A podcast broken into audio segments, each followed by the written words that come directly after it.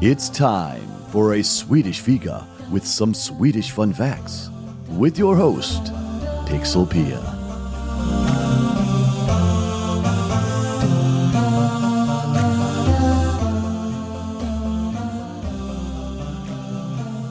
There are a few traditions that I really miss from Sweden since I moved to the US. And today I want to introduce you to both of them. Hejsan hej, I am Pixelpia, and this is a Swedish fika.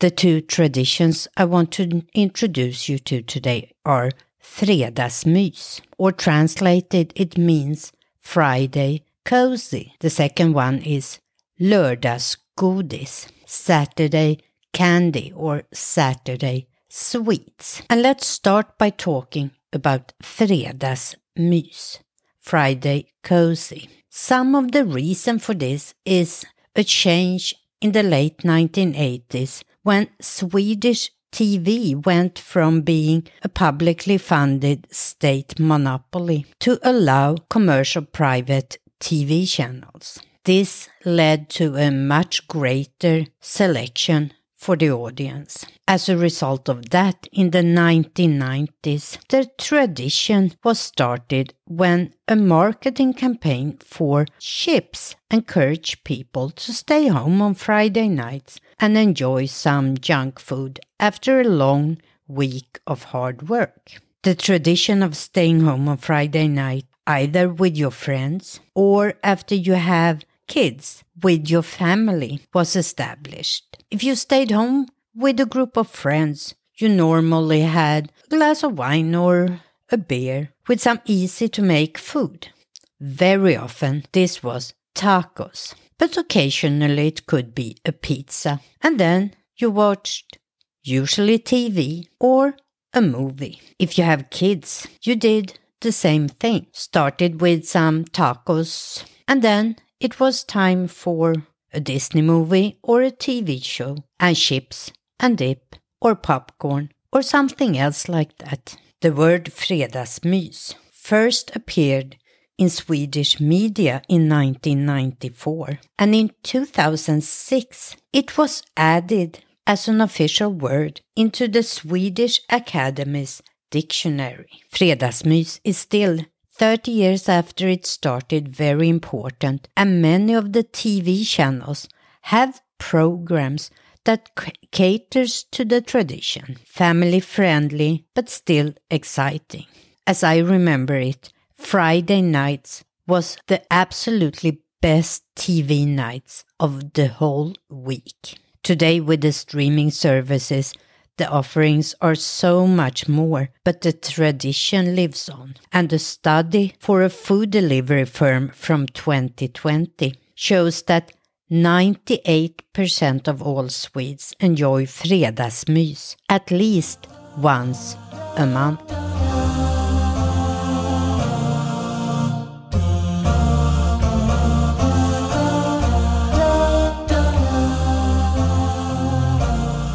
The next tradition is lördagsgodis or Saturday candy or Saturday sweets. This concept is much older and it started in the 1950s when the Swedish medical authorities began recommending sweets as a once a week treat. This was to limit the amount of sugar we consumed and the rising cases of tooth decay which was a result of Sweden becoming richer.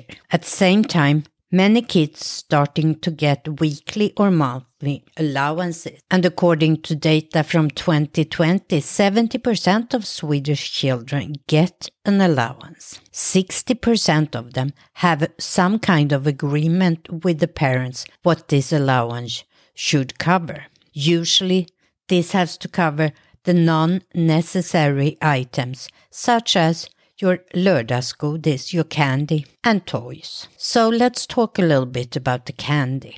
Us Swedes are very particular with our candy. It is said that we eat more candy per person than any other country in the world. And not just do we eat a lot of candy. We eat some candies that others don't appreciate as much as we do. For example, one favorite among many sweets is salt black licorice. I know it's my absolute favorite. Nowadays, most candy is bought as pick and mix, where the candy is presented in big plastic bins and you use a scoop and a bag to do just that. You pick and you mix your personal favorites. We often call that loose candy. And the mix can be anything from sweets, sour candy, and of course, the salt licorice. Today, you can buy pick and mix candy almost anywhere in Sweden.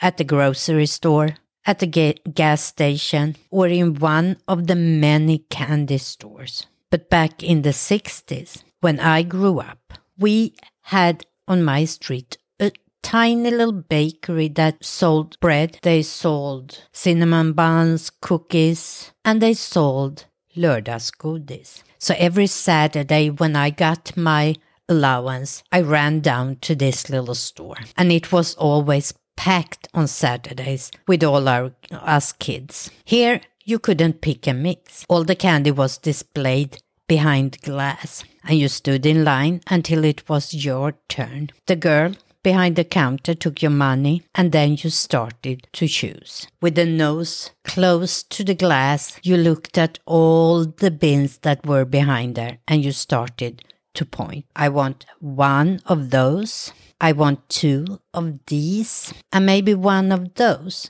And from time to time, I stopped and asked, How much money do I have left? And then I continued pointing and choosing until I have spent my money. I was then handed my big bag of candy with my favorite mix, which usually was mostly salt licorice, some sour candy, and a few sweets.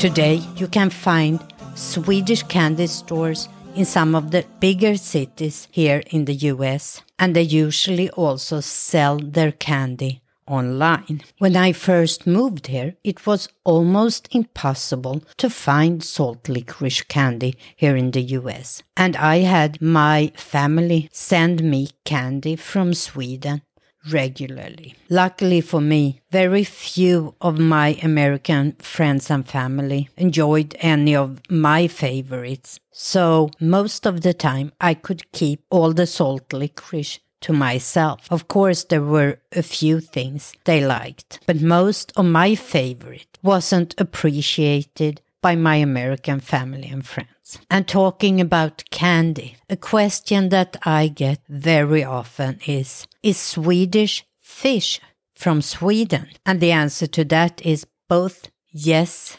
and no. We have something similar in Sweden. They are fish shaped, but they are usually not red. They are all other kinds of colors and they are a sweet candy. But the typical red Swedish fish is actually an American invention.